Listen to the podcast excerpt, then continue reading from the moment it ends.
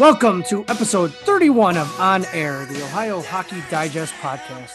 The Ohio Hockey Digest is the foremost location for hockey in Ohio, covering every level played from youth and high school to juniors, college, and pro. Articles written to keep the hockey community up to date on all happenings with hockey in Ohio. My name is Jason Lewandowski. We are joined tonight by producer Dan Humphrey and management, Mr. Scott Harrington. Tim Sullivan has the night off.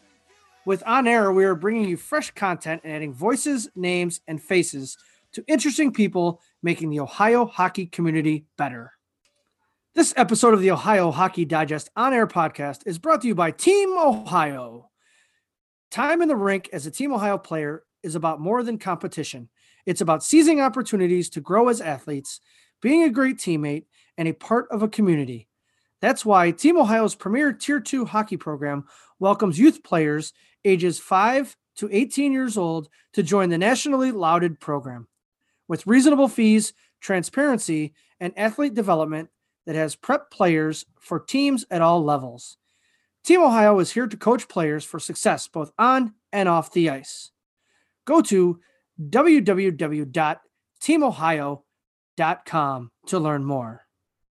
We were all about the college game last week, going over some of the issues of the day with Adam Wodon of College Hockey News. We talked about the impact of COVID related pauses and outright cancellations by different schools and leagues. We got into the up- upcoming conference realignments with the WCHA and the CCHA and the possibility of future expansion of NCAA Division 1 you want to talk about being educated on the college game of hockey. Adam is no joke, and he just literally took us to the woodshed with information. I mean, it was just on point. I mean, the fact that he came flying with he thinks was it Washington and and Oregon. Oregon, should, I think, yeah. should have Division One teams. I mean, he doesn't just shoot from the hip. He's got he's got substance behind what he says, and and being that we mainly focus on on high school and local area Ohio stuff, and and we will touch on as we will today as well touch on college hockey players and, and junior hockey players. He's across the board. I mean, he's he's he's North America. I Yeah. mean, he was talking about about World Junior stuff that's going to happen in Alberta, in Edmonton, and Red Deer. I mean, he he's well versed in the game of college hockey. Yeah, I've been saying for years that USC, UCLA, and Florida, Florida State, like that's the sleeping giant of of college sports. I've been, I thought that was a hot take, but yeah, he, Oregon, uh, Washington, or whatever it was, he said, uh, and he had a couple other uh, scenarios there that might be prime because of the money that they have and the pipeline of junior players coming from that area and all that. So yeah, guys definitely on top of it when it comes to college hockey for sure. So it was just excellent to to be able to one learn. You know, in our area, we're very. I don't want to say we're limited. We're not limited, but the information is limited. The, the the information is limited, meaning that outside of Bowling Green, outside of Ohio State, outside of Miami University, you can kind of scratch the surface with uh, Robert Morris. You can get a little bit into into uh, U of M in Michigan, you, Mhm. you know, a little bit, but to have that much of a grasp, oh, Mercyhurst as well. I don't want to exclude them, but you, to have that much of a grasp on the national level as a whole was just awesome to listen to and a, a total learning experience for for myself and uh, I'm assuming for us. So that was really cool to to get with him. Um, we also heard from Miami University head coach Chris Bergeron, who was who has a very clear picture of where he thinks that program should be, but also where it is right now. No illusions in Oxford with Coach Bergeron whatsoever. He wants to get that program back to where it was when he was there as an assistant coach under Enrico Blasi, and the Red Hawks were in the national tournament picture on an annual basis. Now we are getting Coach Bergeron on the show to interview him as well in in coming weeks. However, the uh, behind the scenes info you gathered for us was just like whoa. Yeah. Coach Burge not happy, Yeah. not whatsoever. Yeah. And it was funny. And I don't think I said this last week. So if I'm repeating myself, I apologize. But I told him that, you know, we'd want to have him on as a guest. And I mentioned trying to give us some, you know, because he doesn't know who we are. So I'm trying to give us some street cred. So I say, oh, yeah, we've had Blasi on, we've had Ty Eigner on. And he goes, the problem is that if Miami hockey is where it's supposed to be, I would have been the first guy you called.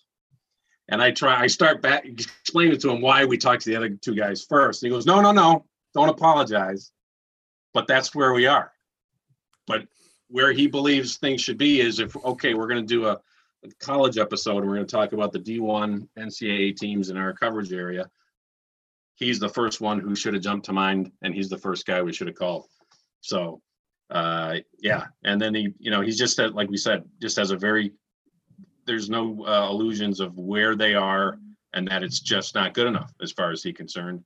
He's concerned and that they can they can and will be doing better uh, here in the next few years. But it's uh, with college, it's it's not like the NHL where you have the draft and if you're at the bottom, you get the first pick of the kids for the next year, and you can turn things around quickly. It's it takes a little while in college to get the ship turned around. So but they, Yeah. they made some positive strides.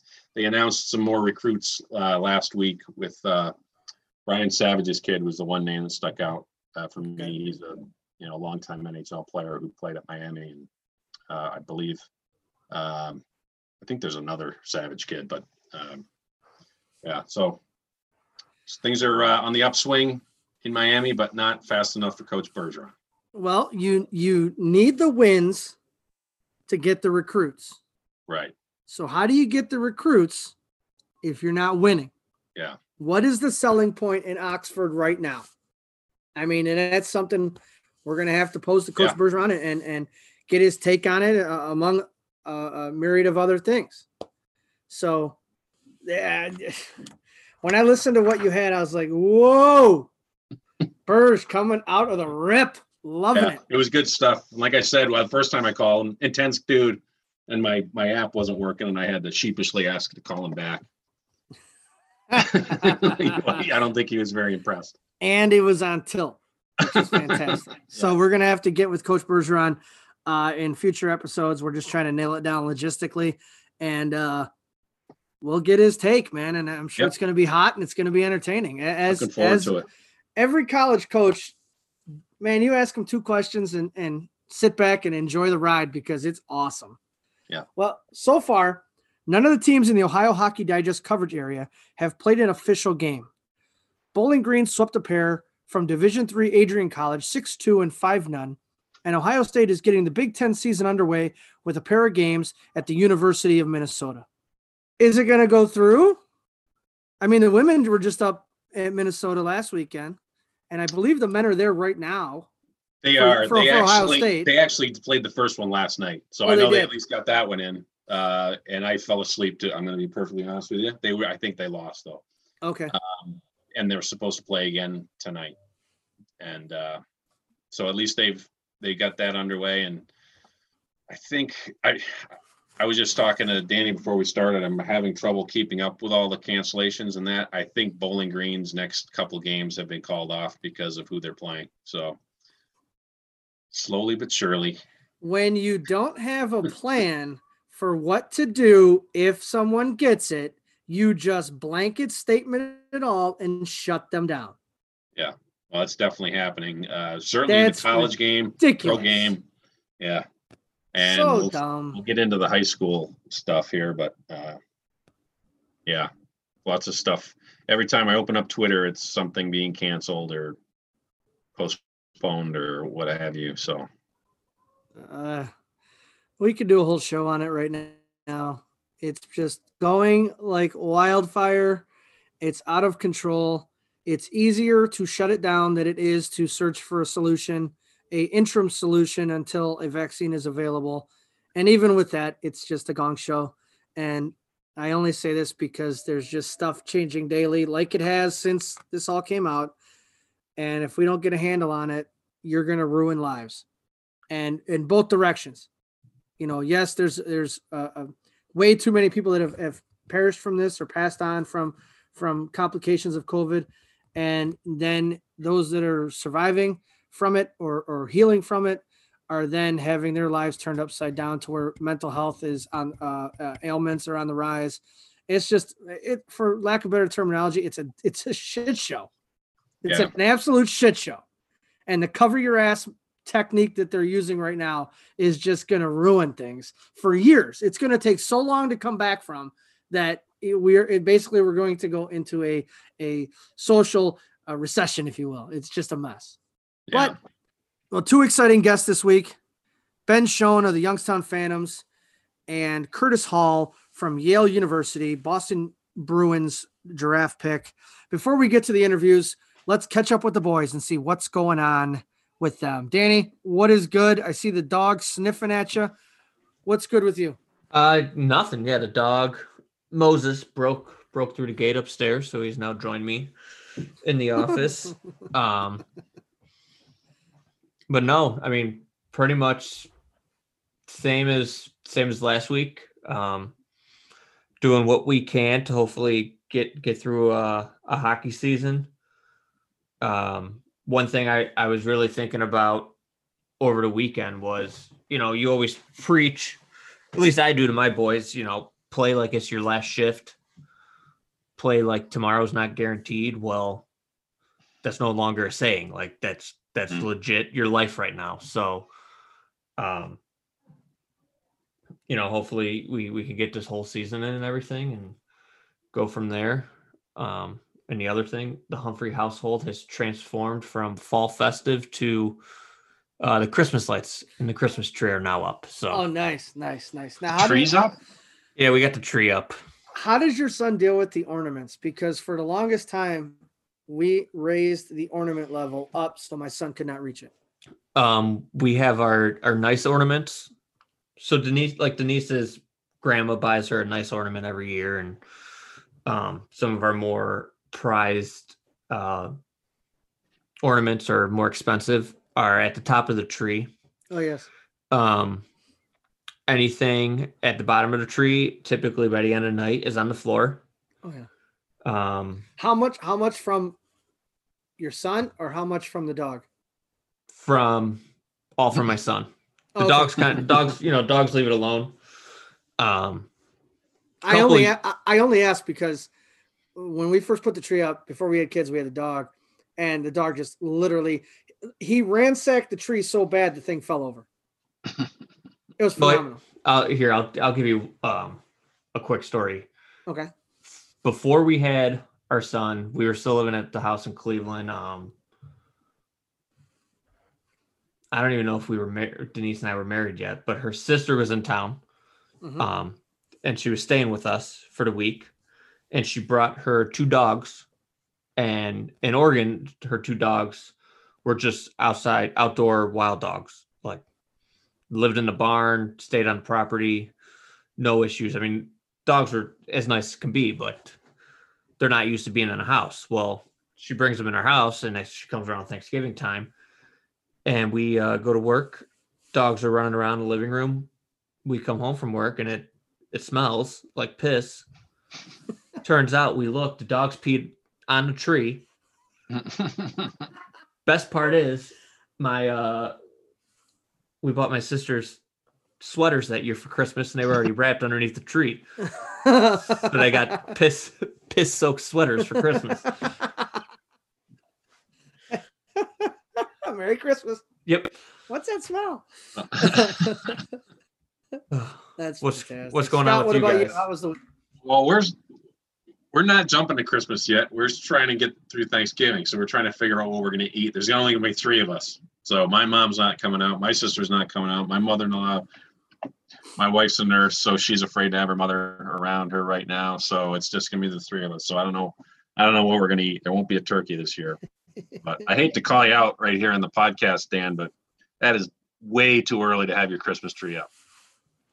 Okay, Scott. Um, in my defense, my pumpkins that were on my porch were starting to get moldy, so I had to get them off the porch.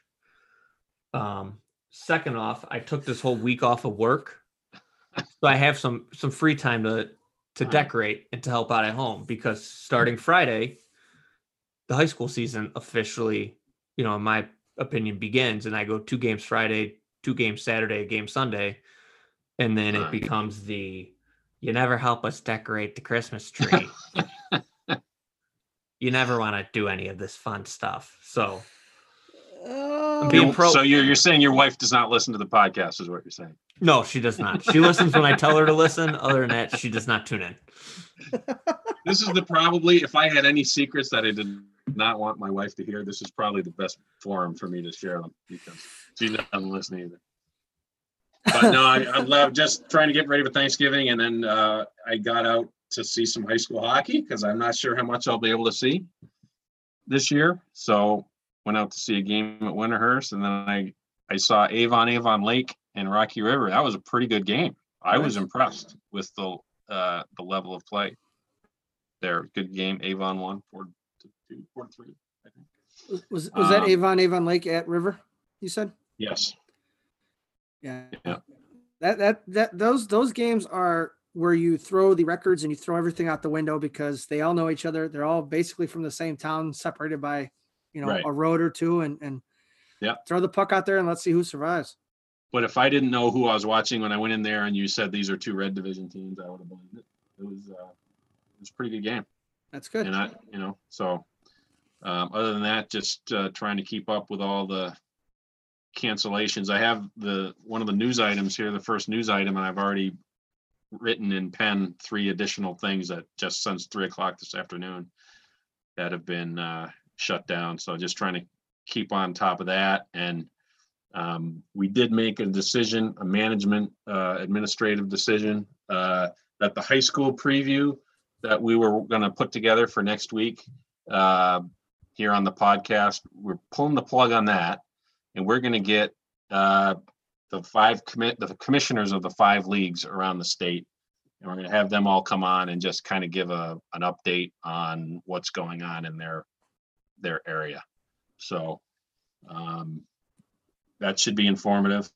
I, I would probably will have more questions than answers. You know, the way Yes. things are going and how quickly is everything change everything is changing but i was sitting there about to burn the candle at both ends for a four day holiday weekend to get previews done for the website and i thought you know what i'm not doing this and then finding out next week we're not playing so those are kind of on hold um, and we'll kind of get through see how things how we get through thanksgiving.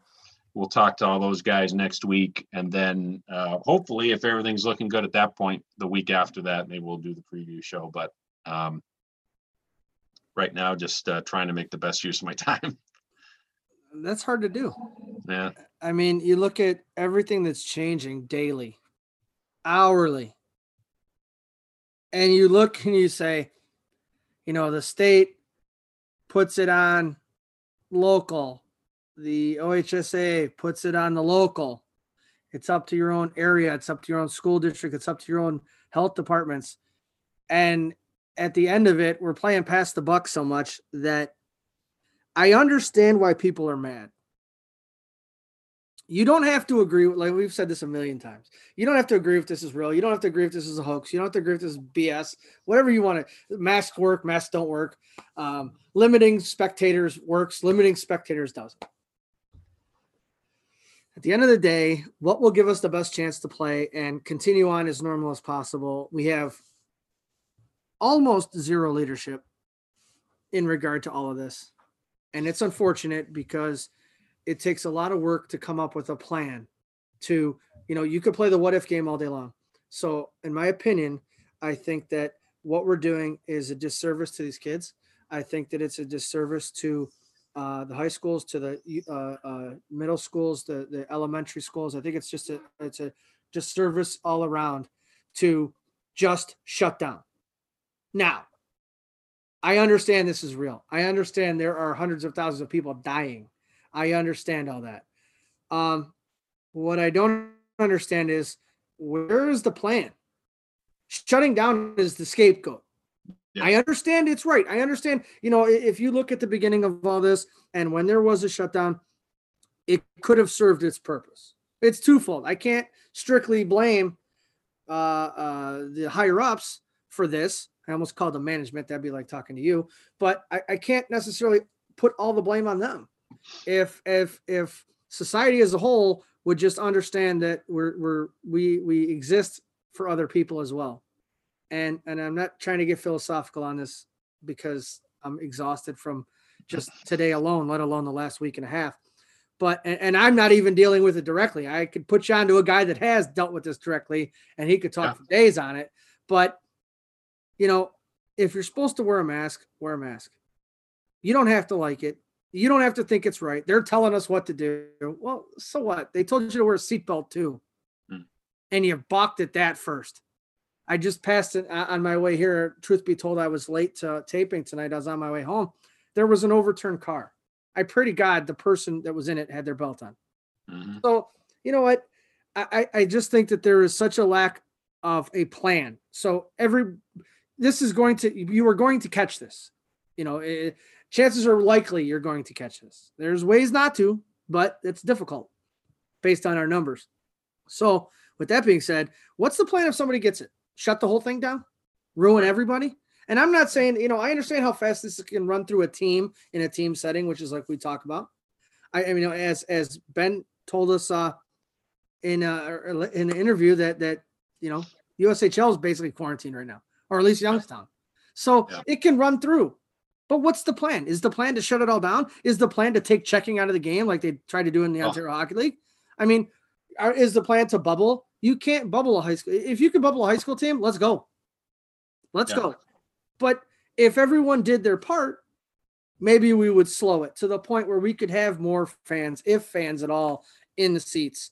Not that on a high school level that you know we're really counting on uh, a three thousand person crowd to make our budget, but at the end of the day, you could have the parents, you could have the grandparents, you could have the, the relatives, you could have people, the girlfriends, the boyfriends in the stands to watch these players play because at the end of the day, we, we play this game because we love the game. We play this game to entertain. The So way thing, the way things have been trending, if someone said, okay, you can play your season, but you can't have people in the stands, I would take that in a second. just to play in a heartbeat, Yeah.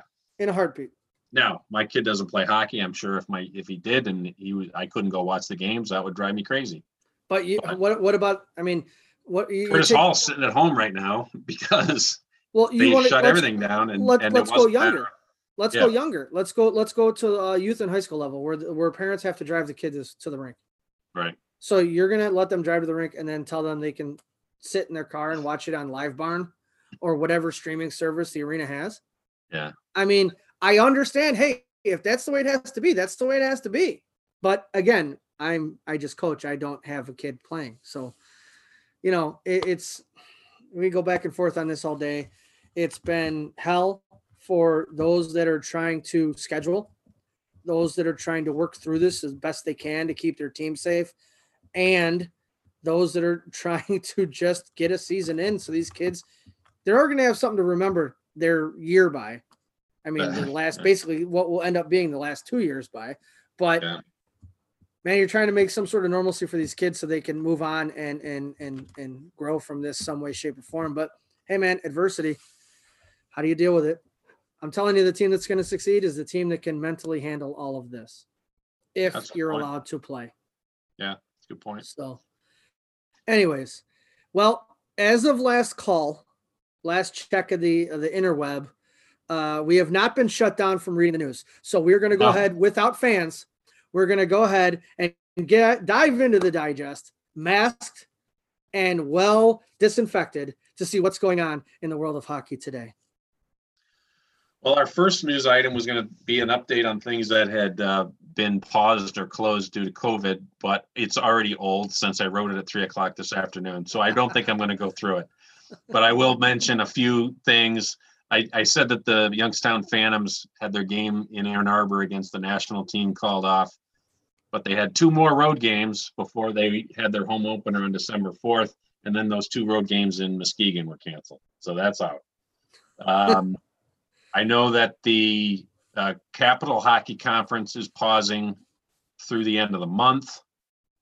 Uh, tournament wise, I know the DePaulo tournament in Oxford was called off, and I I'm trying to get a, a confirmation on this that the the Chiller Thanksgiving tournament, which is normally like 60 teams, that that I don't think it's been canceled altogether, but I think it's a much smaller number of teams that are going to be participating in that one. Ah. Oh, 60 teams. There, there's going to be two teams more like- playing eight games. it's going to be in single digits, maybe. I don't know the number of teams that are actually going to to play in that. But I know there are some other Thanksgiving tournaments that are still going on. Um, and then just in the car coming home, I heard that the Columbus Blue Jackets now had a bunch of positive tests. So they're closing down their camp. Uh, Team Canada, we talked about them and the kid that from Michigan who couldn't go there last week. We talked about that. Uh, they had some positive tests, so they're closing down their camp and uh, not playing their exhibition game that they were going to be playing. Um, and then obviously we heard from the governor this afternoon. Technically, he didn't say you couldn't have fans. He asked that you consider not having fans in your in your games for the high school games. So Uh-huh. uh, I've been I, I I've been told the OHSA has stated parents only. Now, Oh. that was 4 hours ago. right.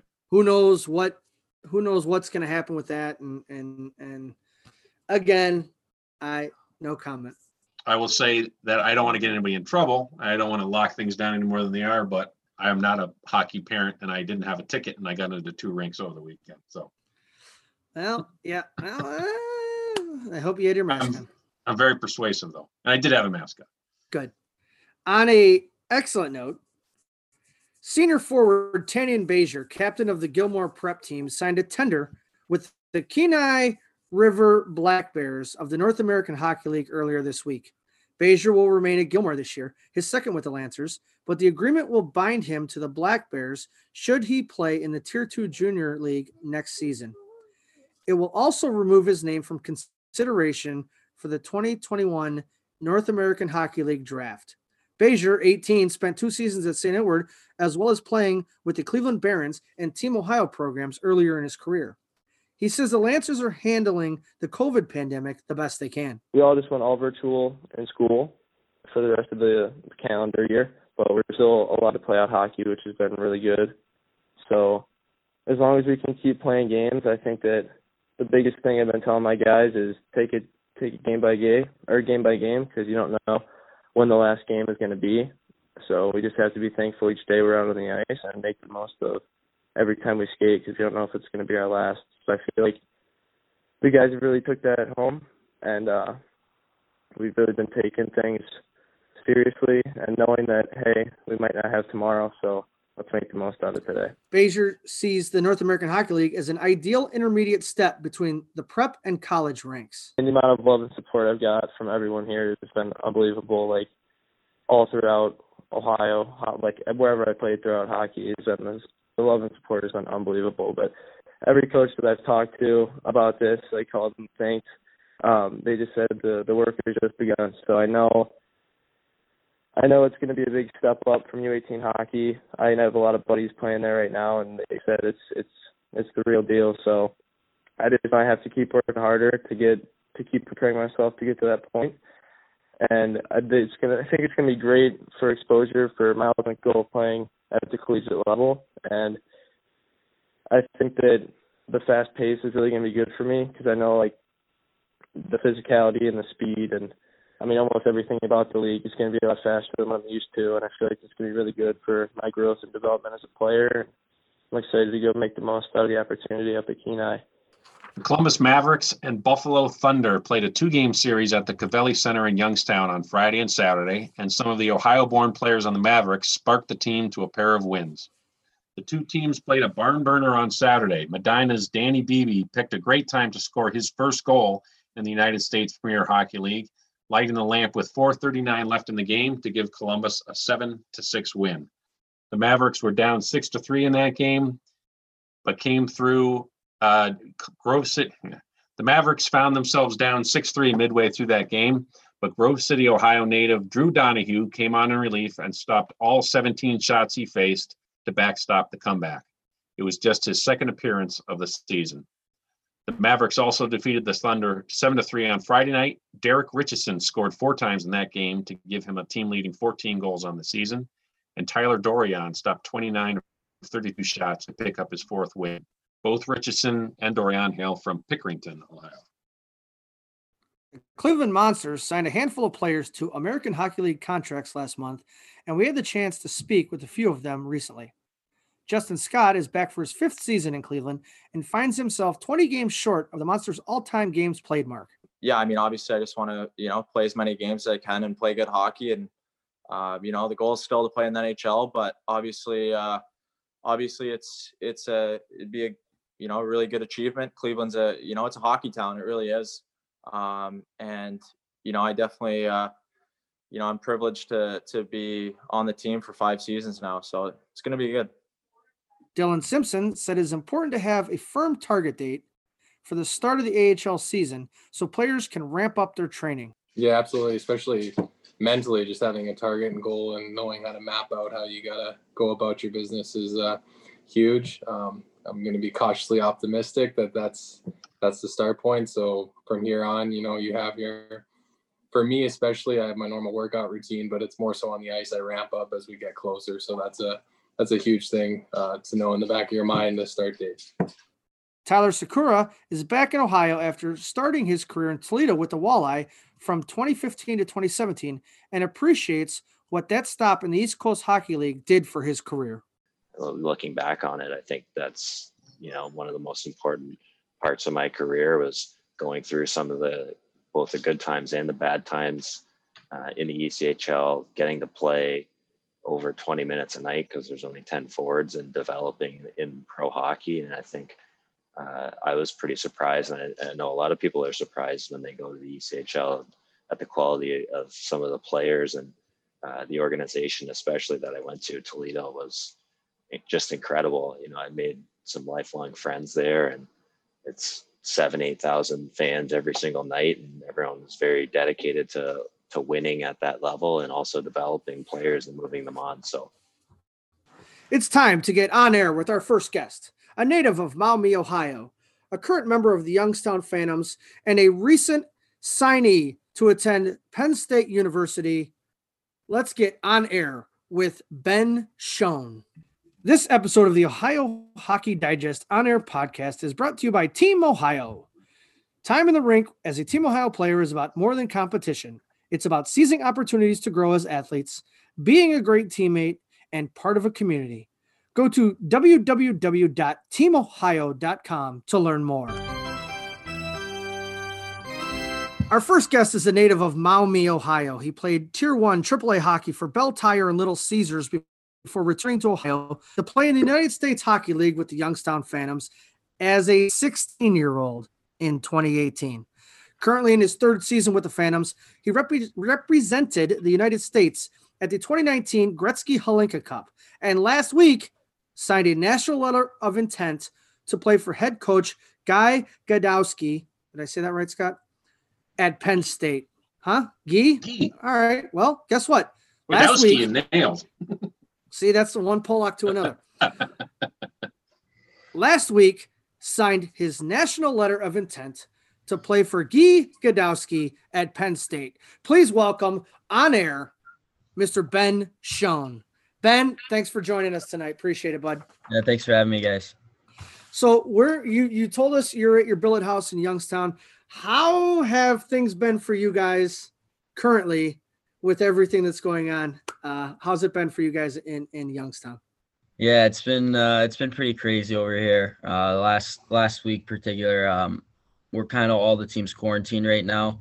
Um, that's why the games aren't aren't being held this weekend. But um, you know, it's tough times right now, and you kind of just gotta stick with it, and um, hopefully we can uh, be back on the ice here pretty soon. Oh, that'd be great, wouldn't it? Oh God, would that be great? So you yeah. grew up in the Toledo area.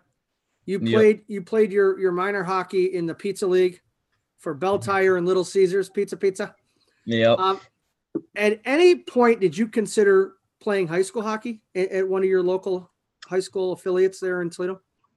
Um, you know, I always wanted to. I think it'd be pretty cool uh, to play in your hometown in front of all your all your buddies. But um, you know, with kind of hockey, how hockey works, um, you know, to go to the next level and, and to play Division One college hockey, you kind of go, got to go out. Um, for me, it was Detroit um, to kind of get exposure. So um, I would have loved to play high school hockey, but um, it just didn't work out. Which school would have been your your school of choice? Uh, Anthony Wayne. Okay. Uh, yeah. So were you when you were playing in Detroit? Were you still able to live at home, or did you go billet then? Yeah, it's uh, it's about an hour, hour and ten minute drive, so it wasn't too bad. I mean, um, you know, late nights, um, but nothing, nothing too crazy. Uh, you're getting ready to play your third season with the Phantoms there in Youngstown, but you have not been in a game yet. We mentioned that the Phantoms started with a 10 game road trip and will actually only play three of those. So obviously there's some COVID issues that everybody's dealing with, but you personally, uh, you have some type of injury. What's the what's the nature of the injury that you're dealing with, and when are you going to be able to play again? Yeah, uh, actually the first day back uh, training camp. Um, kind of just a little hiccup on my ankle. Um, you know, nothing too severe. It's more of a, a high ankle strain, and um, I've been out for about six weeks now.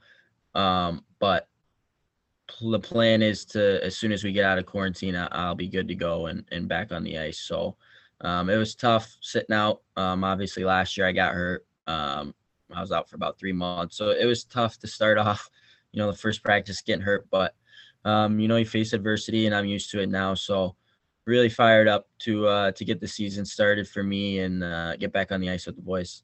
Well, six weeks, but you only missed three games. So yeah, it hasn't been too bad. sure, so that's been a positive. Have you been able to do any sort of uh, uh rehab skates yet?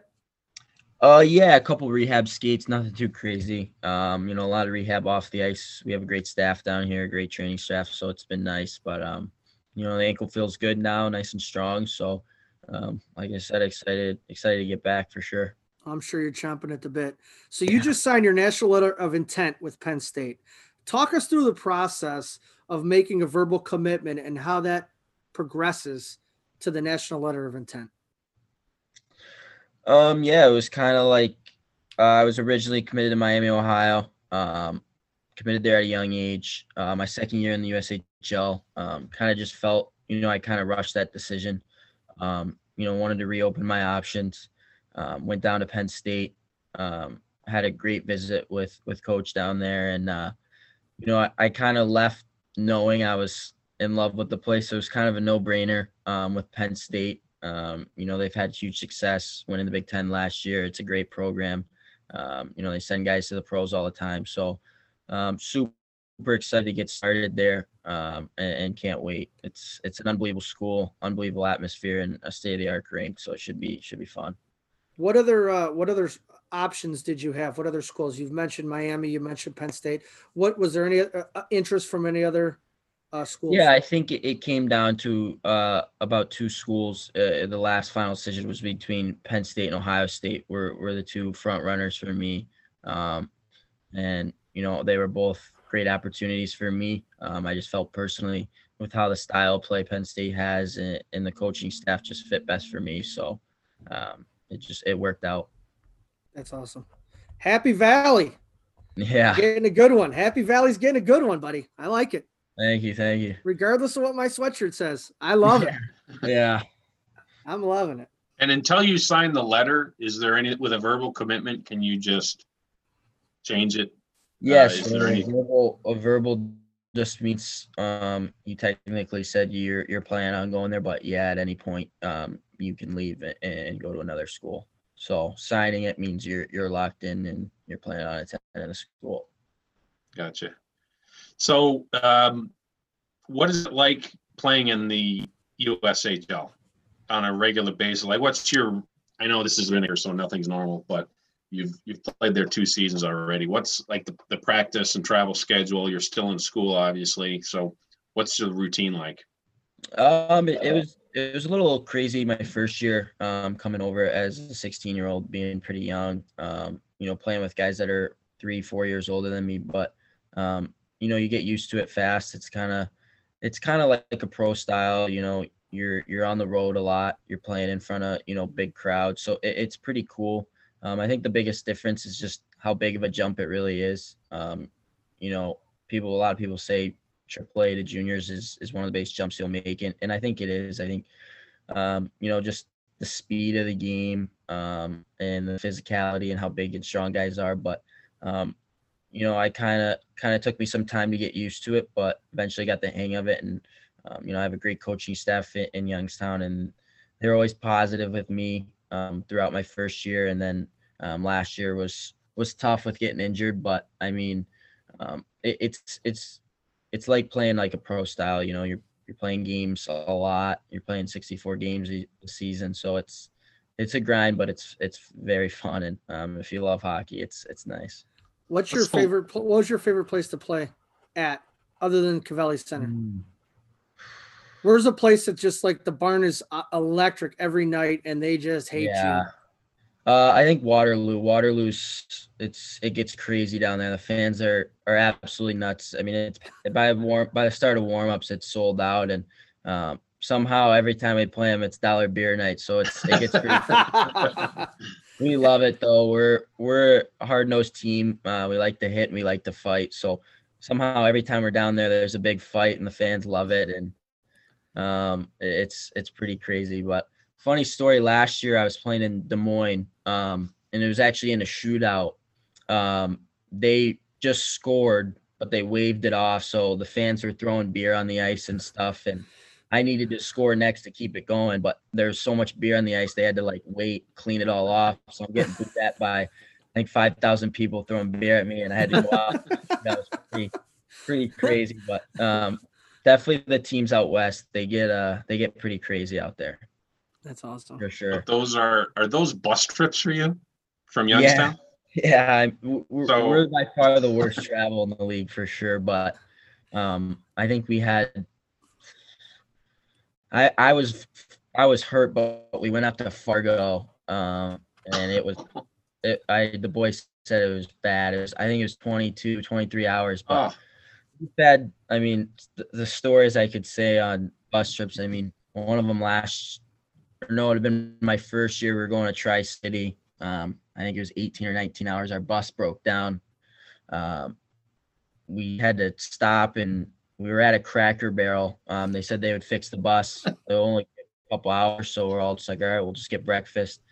We ended up being there for like nine hours, um, sitting in a Cracker Barrel. I think, I think we ate breakfast, lunch, and dinner there. It was, it was absurd. And then we had to play that following day against Tri City, who was the number one team in the league. And I think we lost like nine to one or something. It was bad, but we uh, we've had some rough rough bus breakdowns in Youngstown. So, but it's Wow. fun. You're with the boys and you're with them, you know, all day, all night. So it's it's fun. But yeah, the bus trips are, are a grind for sure. Was there a good discount? Did, did Cracker Barrel give you guys a good discount for doing breakfast, lunch, and dinner at the same place? Yeah, I mean, they weren't. Ex- we weren't expecting. It was kind of just like, oh, we're gonna order lunch now, and then, oh, I guess we're staying here for dinner. So it's kind of. so what do you do on a what do you do on a 22 hour bus ride? Well, I guess you said you skipped that one, which is smart, but Uh, yeah. I mean, I've I've had some some twenty hour bus rides. I think you just, uh, you, you hop on a laptop, you find a good movie, and you kind of just stick it out. Uh, but lately we leave a lot of times at night, um, and we, we're fortunate enough to get a sleeper bus, so we all get. So it's we're kind of drive through the night, so you're kind of sleeping. Um, so it's not too bad, but I mean. Sometimes on the way back, if you had a bad game, it's a long, long bus ride. That 22 hour bus ride just increased by 22 hours. yeah it's it's not fun but like i said it's it's a, we use that as advantage you know you get to spend time with the guys you get to get close and and bond so how um, many movies must you must you watch in a in a season? That's gotta you gotta be going like picking the bottom of the barrel by then. You're Yeah, I watching mean, movies i over probably i've by seen then. everything on netflix by now here's what here's what we'll do. Who's one of your teammates that's very talkative, funny? The two of you watch movies on the bus, and then you give us uh, movie reviews, and we'll put them on the podcast. wow ooh who could i do that with See, we're just trying to open up business opportunities for you for later on in your career. yeah absolutely i'll have to get with some of the I'm, guys I'm gonna throw that out there. I'm serious. Give that some thought. we could do something like that because we definitely yeah, we definitely have movies we watch a lot of them for sure how, how hard is it to stay in the routine on a bus ride like that? I mean, if if you're traveling overnight, how hard is it to sleep at your normal time to sleep? I mean, you, hockey players, I mean, pro, athletes are are creatures of habit. So you're you're you're in those habits. How hard is it to you get on the bus? Let's just say argument, you get on it at like eleven o'clock at night or nine o'clock at night, yeah and you're driving overnight to get to wherever you're going. How hard is it to stay in that routine? And have you just gotten so used to it that the routine is kind of almost changing and evolving? Um, I think it's it's kind of like you got to take it like a pro style, and um, you know you can't change it. Um, the, the Yep. bus rides are what they are, but um, most of the time we get there. Um, you know, we sleep through the night. Right when we get there, we go right to the rink and hop on the ice. So you don't really have time to like think about it. You're already right back into it once you wake up. So I think you know those first three strides on the ice are definitely not the best, but um, you know once you once you're on the ice and you get your legs going, and then um, after after morning skate, you start thinking about the game, and um, you're kind of right back into it. You go to the hotel, um, have your pregame meal, um, do some video with the team, and then uh, go back to the rooms and start mentally preparing. So it's, I mean, I'm this is my third year now, so I'm kind of used to it now. But I think at first it's definitely a little different to uh, you know hopping in the car with mom and dad and going down to the game, your AAA game or tournament. But um, yeah. I, I love it. Uh, I think it's fun. I think bus rides are awesome, and uh, you know I love playing hockey, so it's it's definitely worth it. So you came into the league as a 16 year old. How how more com- how, how much more comfortable did you feel on the ice at the end of your second season compared to your first introduction to Tier One Junior? Yeah, I think the biggest thing for me was just confidence. Um, you know, I came in 16, I was really small, um, you know, really light. Um, I think the biggest thing for me was just to stick to my game, which is quickness and and making plays. So I think uh, my first year took some adjustments. Um, it took time, but the coach has stuck with me. And then, um, you know, going into my second years, just confidence. You know, going in without hesitation, ready to go every night, and um, you know, being being someone the team can rely on for sure and you were selected to play for Team USA at the 2019 Gretzky Hlinka Cup. Uh, for listeners who don't know, that's basically a U18. They have the U18 World Championships in the spring, but not everybody can play. So this is in, I think it's in August. Yep. And it's uh, so it's basically a best on best uh, for under 18 players. Um, did you have any idea ahead of time that they they might be looking at you for that? Was that uh, how overwhelming was that being a part of that team and going to the Czech Republic to play in that tournament? Yeah, it's uh they do it uh U18s and U17 year. Um you go to Buffalo for the national camp. I was fortunate to make uh, the U17 year and the U18 year, and um, so I was kind of, you know, going into my second year with with them. So, um, but I mean, man, it's it's an experience like no other. Um, getting to play against the best of the best in the world, um, against or in, in front of pretty much almost every National Hockey League team is there. So it's pretty special. Um, and, and obviously to represent your country is a, a pretty cool experience. But I mean, it, it, was tough. We, we needed to, uh, you need to win two games out of the pool. Uh, we lost the first game to Russia, um, won the second game against Slovakia, and then needed to win the third uh, to move on against Sweden. We lost in a shootout. So we are pretty close to making in the semis, um, which would have been a huge accomplishment came up short, but uh, heck of an experience. Um, never forget it. Um, never take granted for playing for your country. It's, it's so unbelievable, and it's an experience I'll never forget for sure. What was your first thought when you put that USA jersey on you for the first time? Yeah, we had uh we had a scrimmage game uh, in Hungary. Um, I think there was like eight thousand people at the game. Um, it was their national team. Uh, you know, I was this is my first year. I was 17 years old. You know, still a little kid. Uh, you walk in the locker room, you see all the, the U.S. Nike jerseys hanging up with your name on it. It's it's one of the coolest things I've ever seen. And then stepping on the ice and playing against a different country, and um, the fans over there in Europe are, are nuts. They go crazy. So it was one of the coolest experiences I've ever had in hockey. And um, you know, hopefully one day I can uh, throw the USA jersey on again and, and do it again for sure. It would be pretty cool. So you you you get on the ice and and obviously you you play at a high level. You're you're accustomed to the high level. How long before the jitters left you? I'm I'm assuming it was warm up. I'm assuming it was. I mean, you have a job to do, and you understand that, and that's why you're there. But you're playing for the United States of America. You're putting that jersey on for the first time. You're going out to a hostile crowd that's just uh, electric, and you're playing against a, a whole nother country. How long did it take to just like go?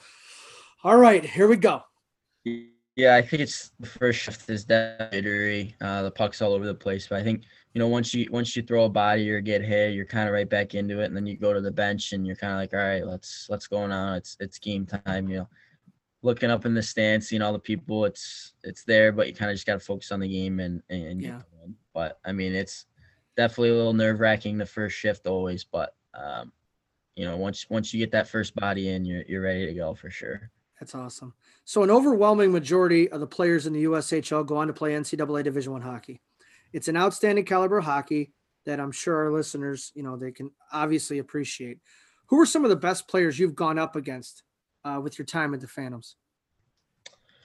Wow. Um, I've been lucky to play against some pretty good hockey players. Uh, my first year, um, we played the US. We played the US team a lot, um, and that was the the Jack Hughes team, the Cole Caulfield, Alex Turcotte. You know, all the best players at the time in, in the world. So um, it was pretty cool experience um, just to see those guys and the level they play at. Um, obviously, Jack Hughes went first overall that following year, so it was, it was a pretty cool experience just to see um, the level those guys could play at and the speed and you know the ability to see the ice and make plays. So um, I think those were those are the guys I remember the most. Um, and then last year, I mean, guys that got drafted in the first round, like guys like Brendan Brisson and um, Thomas Bordeleau, you know, all really good hockey players that I've been able to go against and battle every day.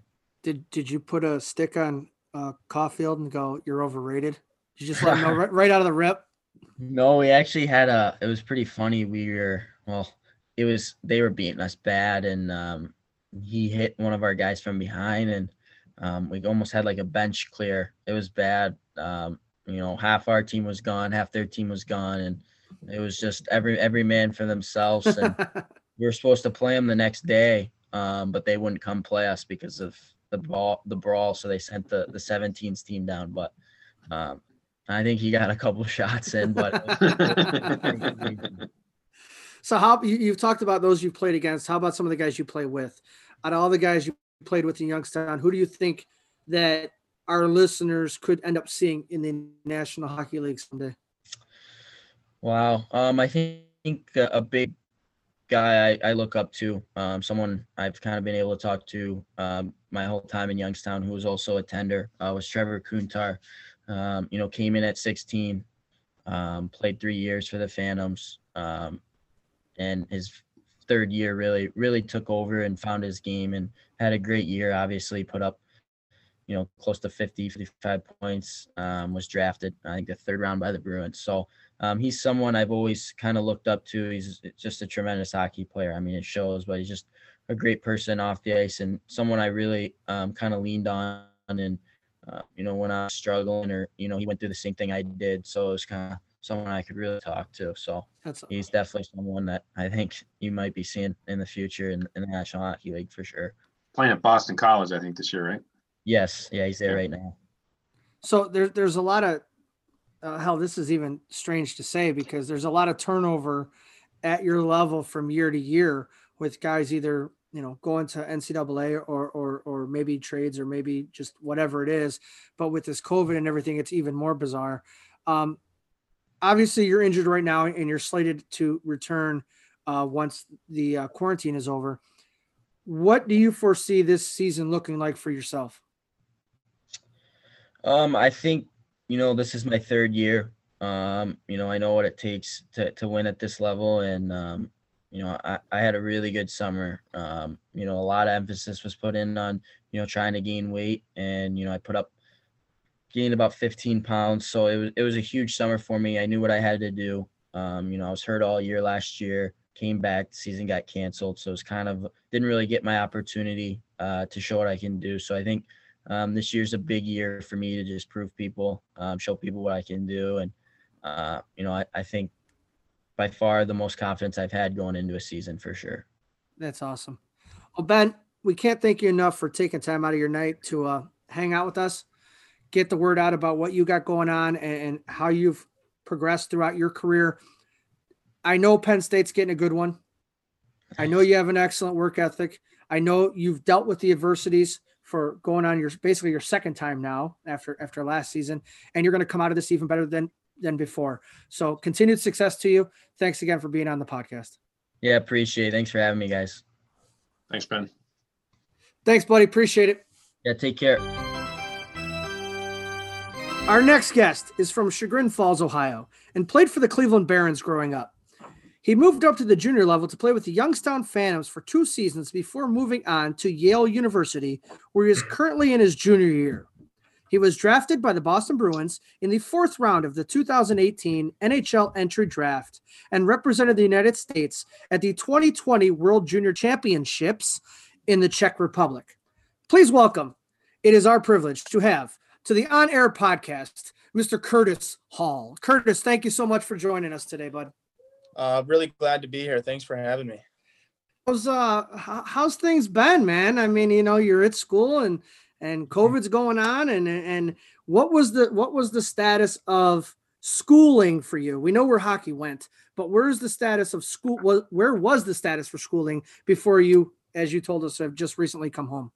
Mm-hmm. Um, yeah, I mean, pretty much it's been all over the place. Um, you know, I was at school for you know the first semester up until just a couple days ago. I came home and um, you know, obviously the hockey aspect, we weren't able to practice or do anything as a team. So, um, you know, doing school and just that kind of being a normal student uh, was definitely different. And, um, you know, because of that, I was able to, um, you know, give myself a little bit more of a workload, you know, get a couple extra credits in, but it's been definitely difficult having everything online and through Zoom and, um, you know the expectations are all still there for us. So it's been difficult but um you know we're getting through it. So Absolutely. semesters well good. Um i can't even imagine.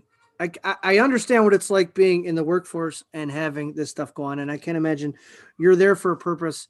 And at the end of the day one of your purposes i guess is to uh, progress on to get that notification from Boston that that it's you know we'd like to have you now.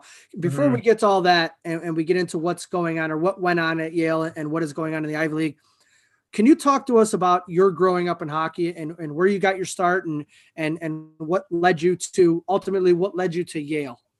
Right, absolutely, yeah. So basically, I'm a Cleveland kid through and through, um, or at least you could say Ohio. So I started um, started playing um, you know, house league at, at Gilmour Academy and uh, played for Gilmour for a couple years, like when I was really young, and then um, jumped up to the Barons and played there for Team Cleveland, um, and then was there all the way through my U16 year and had a phenomenal phenomenal time at the Barons. Um, you know, with Tom Goebel and Russ Sinkowicz, um, both great guys, and you know everybody included there. I love that program, and you know it really got me to where I am now, and because of you know Tom Goebel and Russ, those coaches, um, were able to you know land me a spot or at least help get my name out there in terms of the USHL. And then, um, yeah, I signed a tender with um, Youngstown Phantoms in the USHL and played there for two years and had a great time there as well. Um, I think I believe it was after I had already tendered that I uh,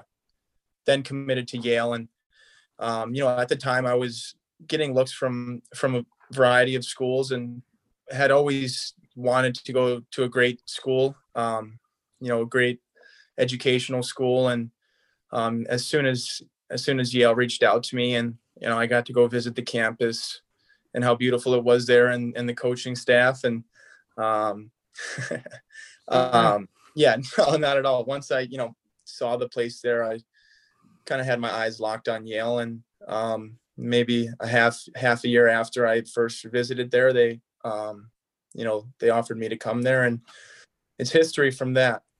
So, um, so how, how how was the transition for you from the AAA level to Junior A, and and, and how did your time in the USHL prepare you for Division One college? Yeah, um, I mean the jump from from the Barons to the USHL was definitely difficult at first. I mean, going there and, and tendering for Youngstown, so playing there as a 16 year old was, um, you know, definitely a different kind of hockey than I'd ever played before. Um, but at the same time, I was very excited for it and, um, you know, excited to to kind of move and go play somewhere else. And um, it, I mean, it was great. And you know, there's a few different areas where it really helped me to you know, to get to the NCAA level after that. Um, you know, obviously the physicality in the in the USHL is is um, one of the main factors, and and you know, kind of not the defensiveness of the league, but it's definitely teaches you to you know teaches you how to play good solid defense, and um, you know, playing against 21 year olds as a 16 year old um, definitely progressed my physicality and um, you know strength and quickness, and you kind of just catch up to it. So playing with guys that are way older than me, it's you get on the ice with them, and you know you're you kind of playing up to their level, um, and that kind of you kind of ride that train for a bit. Um, and yeah, so going from there and getting to Yale, it's I'd say my jump to the USHL was probably um, a bit, more difficult than it was to to go to the NCA from there. Um, but you know, I'm thankful for that. And after your uh, second year with the Phantoms, you're eligible for the NHL draft. Mhm. Uh, so I want to have some questions about what that year was like. But you, they also you had some team success that year. Youngstown Mhm. played in the Clark Cup final. Yeah. Um, you think? Uh, and I was actually at the game where Fargo won the cup. Really? But um, uh, do you think that helped your draft stock playing late into the season, some high profile games? Uh, did that Yeah. help with your uh, I- draft profile? I definitely think it did. Um, you know, I did. I had a pretty decent second year in the USHL, and definitely not the year that I wanted to wanted to have. At least, um, you know, from a, a statistics sta- standpoint. Um, so definitely getting those those extra games in at the end of the year and making a run um, in the playoffs. And you know, unfortunately, we lost to Fargo in the finals, but it was definitely an experience that you know I hadn't really ever had before. Um, and yeah, getting those extra games in late, and um, you know, I played. I kind of you know stepped up a little bit more in, in playoffs. You know, going going deep into playoffs. So I think I definitely helped my draft stock a little bit. Um, but you know, I was at that time just really excited to to you know go to the combine and um, you know from there go to Yale. How was that thing where you have to ride the bike until you puke? What's that called? I think the VO2 max. It's either that or the Wingate. VO2. Um, yeah. The, how was that? but it was I had never done anything like it before. Um, and you know, a lot of a lot of guys would, you know, Did you- have Did you throw up? no, I didn't throw up. Yes. All right. That a boy. No, I didn't throw up, and I, you know, I can't even remember what my score would have been, but all I remember is that it was very exhausting, and you know, being hooked up to like these ox- oxygen masks, and um, you know, having people like yelling in my ear was something that I'd never done before. You know, being pushed to that limit. Um, but yeah, that I mean, that whole experience at the combine was was eye opening and and different from anything I'd ever done before. You know, interviewing with with NHL teams, and then if you're not doing that, you're doing these strength and conditioning tests to see, you know, how you how you do in comparison to the rest of the guys. So um it was it was crazy for sure. What's So- the interview process like? Yeah. How many people are in the room with you? And did they ask you any crazy questions? Um so yeah, I mean, I think I had an interview with with maybe 12 or 13 teams maybe, I can't remember exactly, but each one of them um you know, this was in the Buffalo arena, the Sabres arena and uh you know, they they're all stationed in like their own suite and so you're walking past like every every suite with a different team on it and like players standing outside of it just like shaking waiting to go in. But yeah there was from what i remember it varied. A couple of them would have like three guys. Um my my interview with boston and boston had like i want to say six or seven guys in there. Um and it would basically just be a variety of questions from whoever was in the room. Um and i don't re- recall getting any crazy um you know out of sorts questions but um you know they were generally all along the same baseline so what does this do for you? All right. You're you're you're you're hoping to be drafted. Now Mhm. you're at the combine.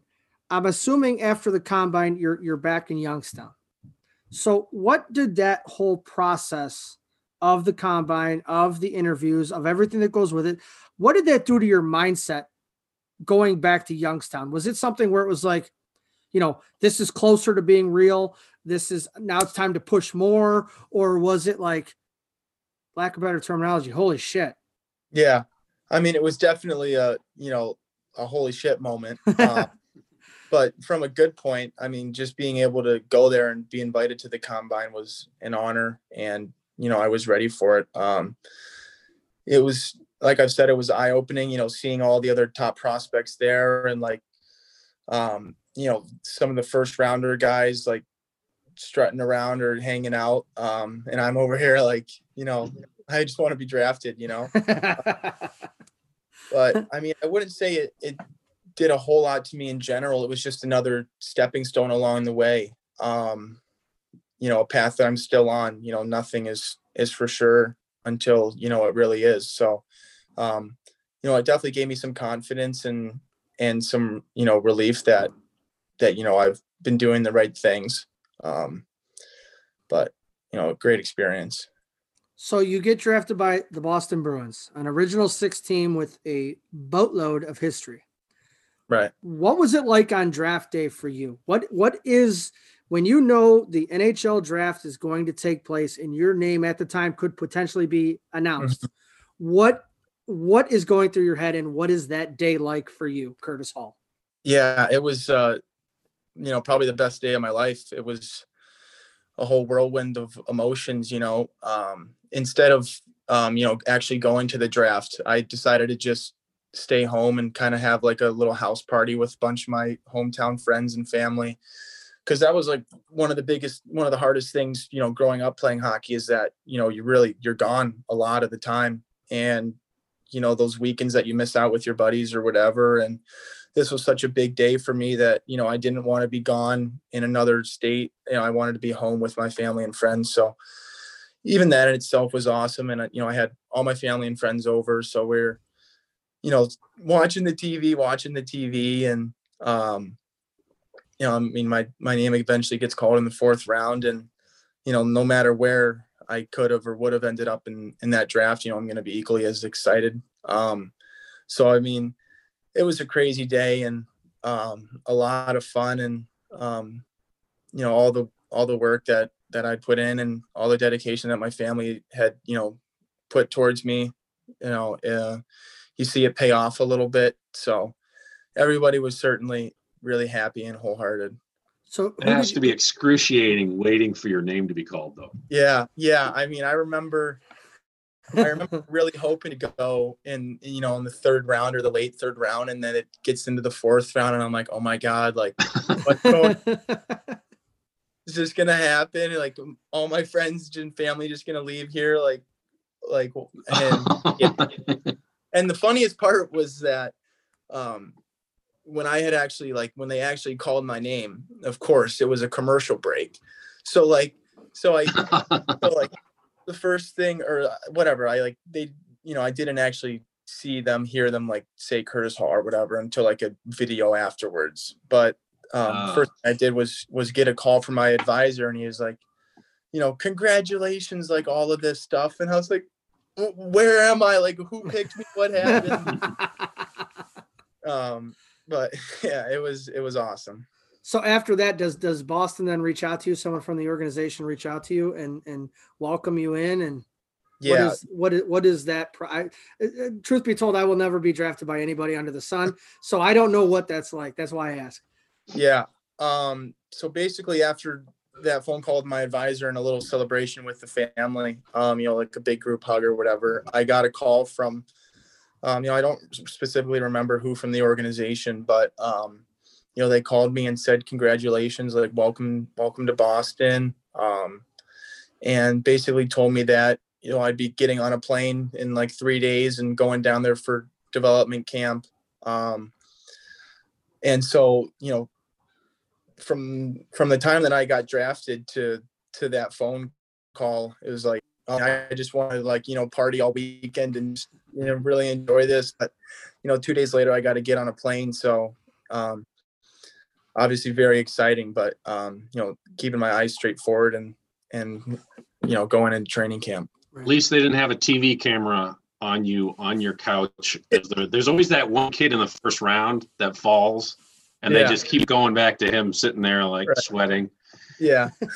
uh, so you go to development camp, and so three days later, you're on the ice with a lot of really good hockey players. How how many kids are in that camp, and who are some of the big names that you are on the ice with uh, in your first development camp? Um, I mean, so pretty much it was just you know the other draft picks, the other prospects. So um, Axel Andersson, who went second round. I believe they didn't have a first round pick that year. Um, and then Jakub Lauko, who's who was a third round pick, and then myself, um, and then you know picks from the previous years, and um, then as well as like some invites. Um, so like Jack Becker from um, Michigan and, and guys like that. But it was honestly not as not as like um, you know straining as I thought it would be. It was more of like a you know we drafted you like come and meet everybody, meet the staff, and get acquainted with everyone, and really just kind of settle in and um, you know understand that we're here to you know help you on your path. So um, you know we'd skate once a day and did some workout tests and um, did some team bonding stuff. Like I remember we did uh, this huge like hike and trail in the woods, and then my second year we did like a paintball match. Um, but it was more of just like a you know get to know the other prospects and and have a good time together.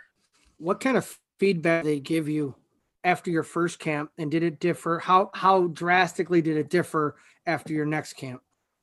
Yeah, so after my first camp, um, you know, obviously I'm just a fresh draft pick, so they're, you know, looking forward to me moving on and and continuing to develop and, um, you know, go to college and, and have a good time there and and really progress. And then, um, you know, going after my second year there, um, you know, they were telling me I really want to shoot for for World Juniors and um, you know, that I have a great chance of making it if I have a good season and, you know, play well and continue to grow. So um, it's always just been from a development standpoint and um, not so much of like, we're to, you know, see you here and then. And, um, you know, obviously they'll, guys will come out to games and, and watch me and we'll talk after. So, um, you know, they're always there.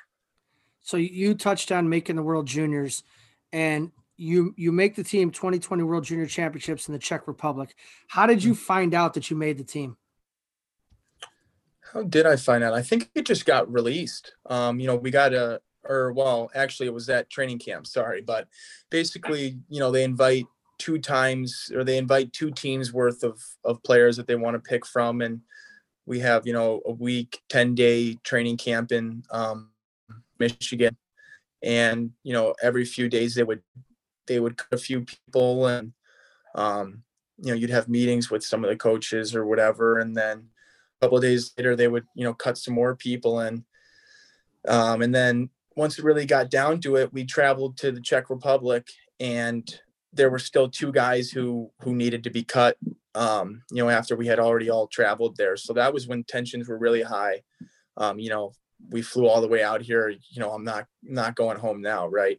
Right. so um, yeah, I mean, basically, I believe it was one morning, and they they kind of told those, you know, texted those two guys and and you know, kind of informed them that they'll be going home, and then we had a team meeting afterwards where it's well, this is your team now, and you know, let's really, you know, create some chemistry and and have a great time. So it was uh, crazy, really crazy. So playing for Team USA, did you have to accept a different role on that team as opposed to the role maybe you played in in Youngstown and or at Yale?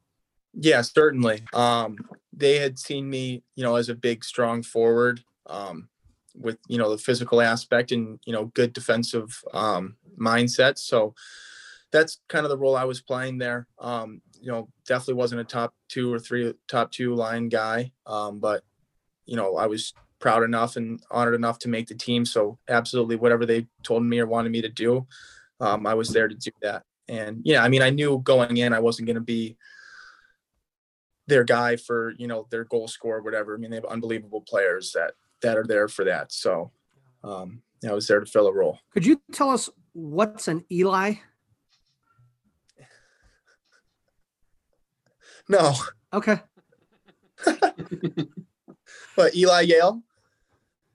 Yeah, that's what they call the team. They either call them the Bulldogs. They, I remember, I'm a little older. They used to call them the Yale Eli's, and I don't Yeah. know what an Eli is.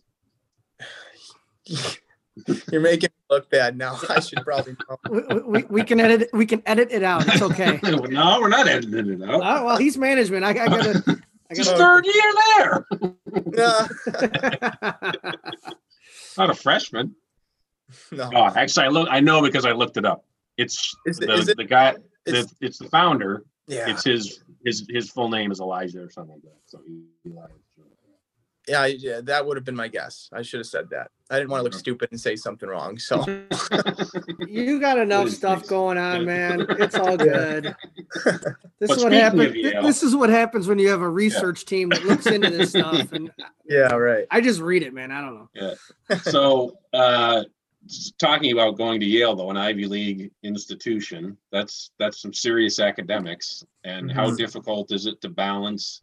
I mean, you spend a lot of time as a D1 athlete on your with your sport, obviously. How difficult is it to balance school and academics? Um, you know, my first year, my first two years, it was definitely difficult to balance them. Um, you know, I would really say my freshman fall semester was where it was the hardest. Just you know, getting adjusted to, to you know, being at this Ivy League school and also practicing and working out every day and playing every Friday and Saturday. Um, so it was definitely hard to to um, you know balance the two. And you know, with my mindset, you know, I want to be a hockey player, so it's definitely was definitely hard at times to really focus on school and put in hours of work because you know it's definitely not easy at all to get by there. But I I, I would honestly say that being there in the first semester of this year that it you know it made it way harder to do school not having this you know not being able to play hockey and go to the rink every day and you know blow steam off and Mm. have a great time with my teammates so i mean being at school this year and you know living at the hockey house now being off campus with with my teammates and you know we're doing school online and you know in our rooms every day and you know not being able to go to the rink and battle and compete against each other it really really uh you know affected us and um, made things harder for sure And what do you, I'm sorry if you said this, what's your major? What do you study? uh political science Oh, Interesting. Good time for that. Um, so the uh, the COVID shutdown. Uh, for those who are listening who don't know, the Ivy League came out and said all winter sports are just not going to play this year. So, um, how did they let you know that?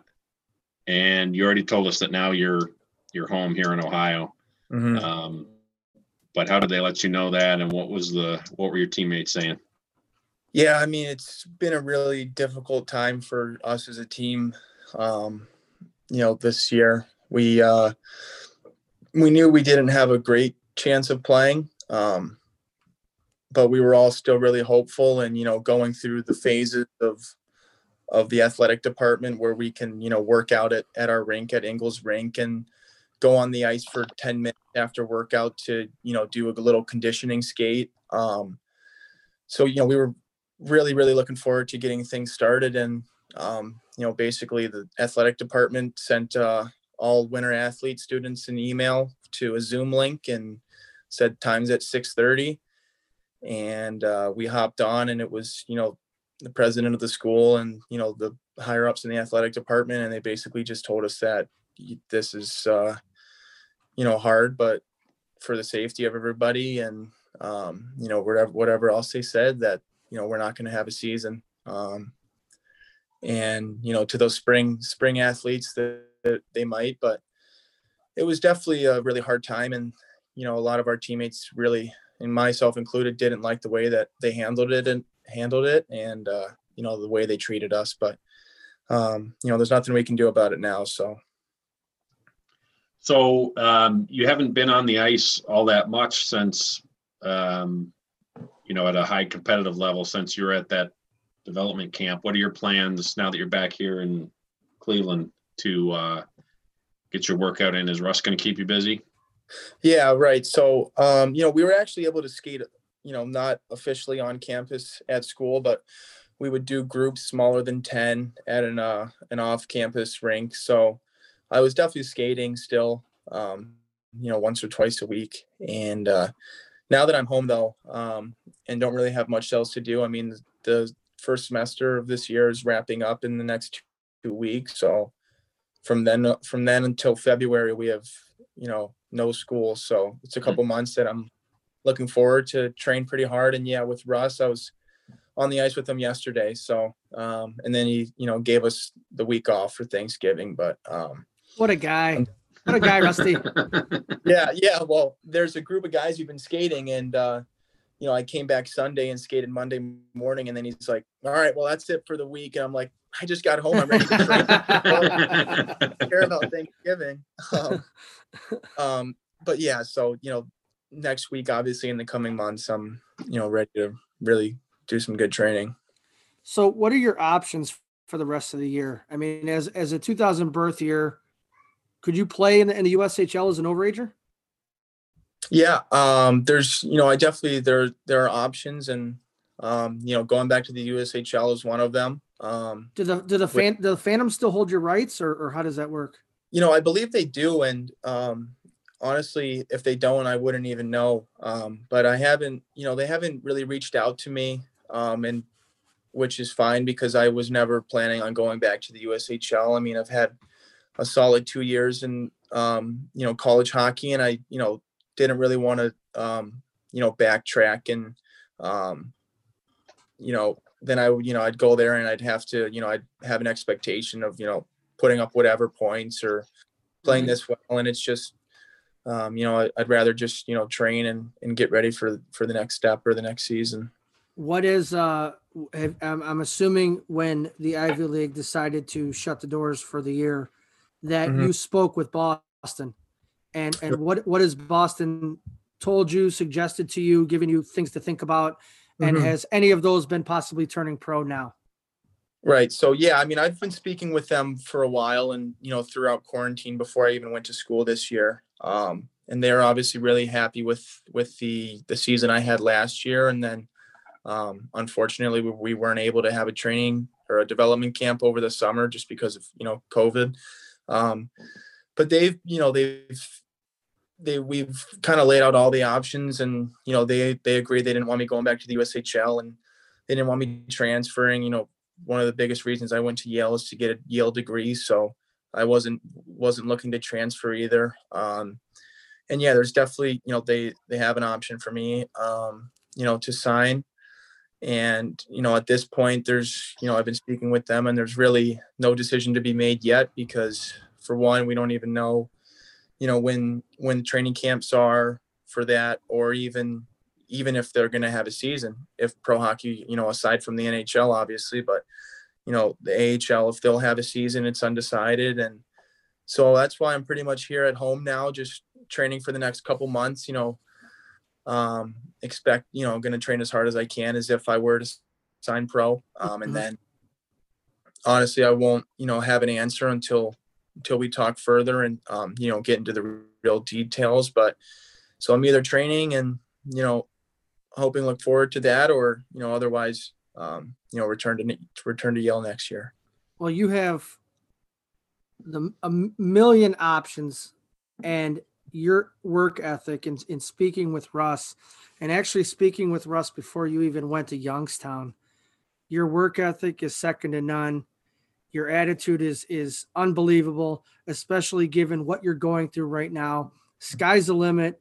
I I hope that if if you do decide to uh, make the jump and turn pro, that you'll uh, keep us in mind to break the story because that'd be really excellent for ratings for us. That'd be fantastic. we can break the scoop right here. Curtis Hall signs, and whether you're you're going to the big team or, or you're you're in Providence in the American League, Yeah. whatever it is, Curtis. Best of luck to you. Congratulations. We want to thank you so much for having you uh, for taking the time out of your day to come on with us. Hell, you just drove back from from Yale and to jump on with us. Um, Thank you so much for your time. Best of luck to you. And and man, sky's the limit. And and we're very very proud of you. We have followed along from afar and to the to those that know you better, but but we're very proud of, of every step you've taken so far and continued success to you. absolutely thank you very much Yeah, thanks for doing this. This episode of the Ohio Hockey Digest on air podcast is brought to you by Team Ohio. With reasonable fees, transparency, and athlete development that has prepped players for teams at all levels. Team Ohio is here to coach players for success both on and off the ice. Go to www.teamohio.com to learn more.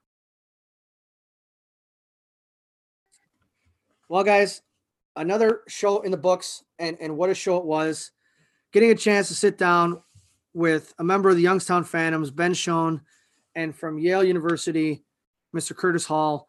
I thought Ben shows a tremendous amount of resolve for you know being injured uh, much of last season, uh, starting out this season injured, and just his overall personality was very upbeat. I mean, they're they're, going through a, a tremendous amount of adversity with the COVID, and attack on top of that, his own injuries, and he just had such a positive look on things, and and you know he he's going to do well. As I said to him in the interview, he's going to do well in, in uh, Happy Valley and Penn State State College, and he just you can see the life in him and you could see the love for the game in him and, and how he spoke about it and, and his route to getting to this point in his career.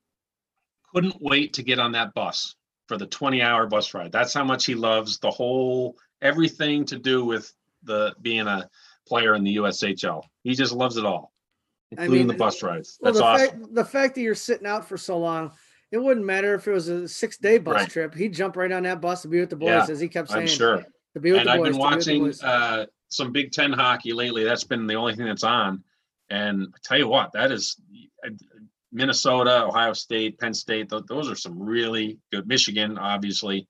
Um, there are a ton of really good former and or future NHL players playing in the Big Ten. That's that's a huge, uh, huge opportunity for him to go play for the Nittany Lions.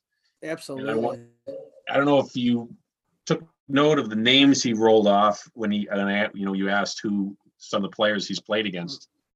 I'm gonna go see that when the team, you, I think they make two trips a year to Youngstown, that U.S. national team development program. I couldn't get there last year. I don't remember why, but they come here twice a year. I don't know how much the ticket is for to see a Youngstown Phantoms game, but if you're a serious hockey fan in this area and you don't get up to one of those games, you got to get up there. Eight first round picks on the team two years ago Good. and a handful last year. Crazy good future stars, not just NHL players, stars. And you can go catch them up at the Covelli Center a couple times a year. And then we had the opportunity to sit down with Yale University's Curtis Hall, uh, Chagrin Falls, Ohio native, former member of the Youngstown Phantoms. Quite the situation Curtis finds himself in, as do many, many players uh, that are in, in collegiate hockey right now that have the opportunity to uh, stay or move on to possibly signing a pro contract and getting that part of their career started. Um, you know what? He was just so mellow about it and so matter of fact about it that he, I mean, they've been through it for months now since the Ivy League announced they were shutting down and, and Yale announced they were shutting down. And, and so he's been through it, been there, done that. And I, I think mentally he's moved on. But again, fortitude to understand that, you know what, the, the, something's going to happen. He would not break the story for us. Curtis, come on, and tell us if he was going pro or not, or uh, making that next step. But sky's the limit for him. Options are out there, and it's just a matter of finding what will work for him right now. Well, he made it pretty clear that his plan and where he would like to be would be playing hockey as a junior, his junior year, his third year of NCAA hockey with Yale, but that's not an option. So he and a lot of other players are going to make some tough decisions here in the next couple months. And and And a lot of them what? are going to turn pro because what are you going to do? you know what? I, it just occurred to me today that he was eligible to play in the USHL. I, I was thinking he's a junior, he's too old. Uh, junior year of yeah, is too old. So I thought, oh, he can go back and play for the Phantoms. But to his point, why would I want to go do that and Yep. take a step back? It's not going to, unless he scores two goals a game, you know, they're going to be. you never want young guys to have to make real life decisions before they're ready. And and I'm not saying that these guys aren't ready, and any of them that decide to make a decision one way or another, uh, that's not the point of it. But these guys, you know, you go to play at that level to possibly move on to a, a career in the sport, and now you're putting them in a situation where you're going to have to turn pro early and take that long haul because it's not going to be easy? Or you kind of have to decide are you going to put your career on hold and remain a student so to speak? Because obviously guys always still manage to to finish their their uh, academics whether they turn pro or not but you're, you're putting them in this situation. And i'm not saying it's not a justified situation I'm not saying that by any stretch of imagination, but it, it's you know it's unheralded times. We we we've never seen this before. We we don't know how to deal with this, and I just hope that all these guys make the decision that's right for them, which I know they will. And like you said, Scott, we're going to see a lot of guys turning pro, and the unfortunate part is where are they going to go? And the, you know, if you're trying to make a career in pro hockey, you're playing the long game. It's not about getting up the ladder as quickly as you can. It's not about how good he is this year. It's about how good is he going to be when he's 25, Yep. 26. And some guys, uh, not just Curtis, you know, just in general, some guys need a little bit longer uh, to develop before they make that next jump up to, in his case, the American League or, you know, whatever, you know, guys going from junior to the NHL or whatever it is. And I thought it was a very mature uh, attitude that he, all things considered, he would, he's not necessarily looking to sign a pro contract and turn pro as quickly as he can. Right. All things being considered, he, he would want another year of college before he, before he went up to the next level. But like we said, uh, he and a lot of other guys are going to be uh, turning pro just because that's what they're, they they can't just sit around for a whole year and Right. not play hockey for a whole year when you're a fourth round draft pick. You've got to keep moving, keep developing. And I don't know if there'll be options in Europe for some of these guys. So many guys went to Europe first. Uh, NHL teams were NHL European born NHL players were staying there. NHL teams were sending prospects. And once NHL camps open up, there's going to be a, a vacuum, you know, a back, uh, whatever, backdraft of guys coming back this way. So maybe a lot of guys will head over to Europe at that point. I don't know.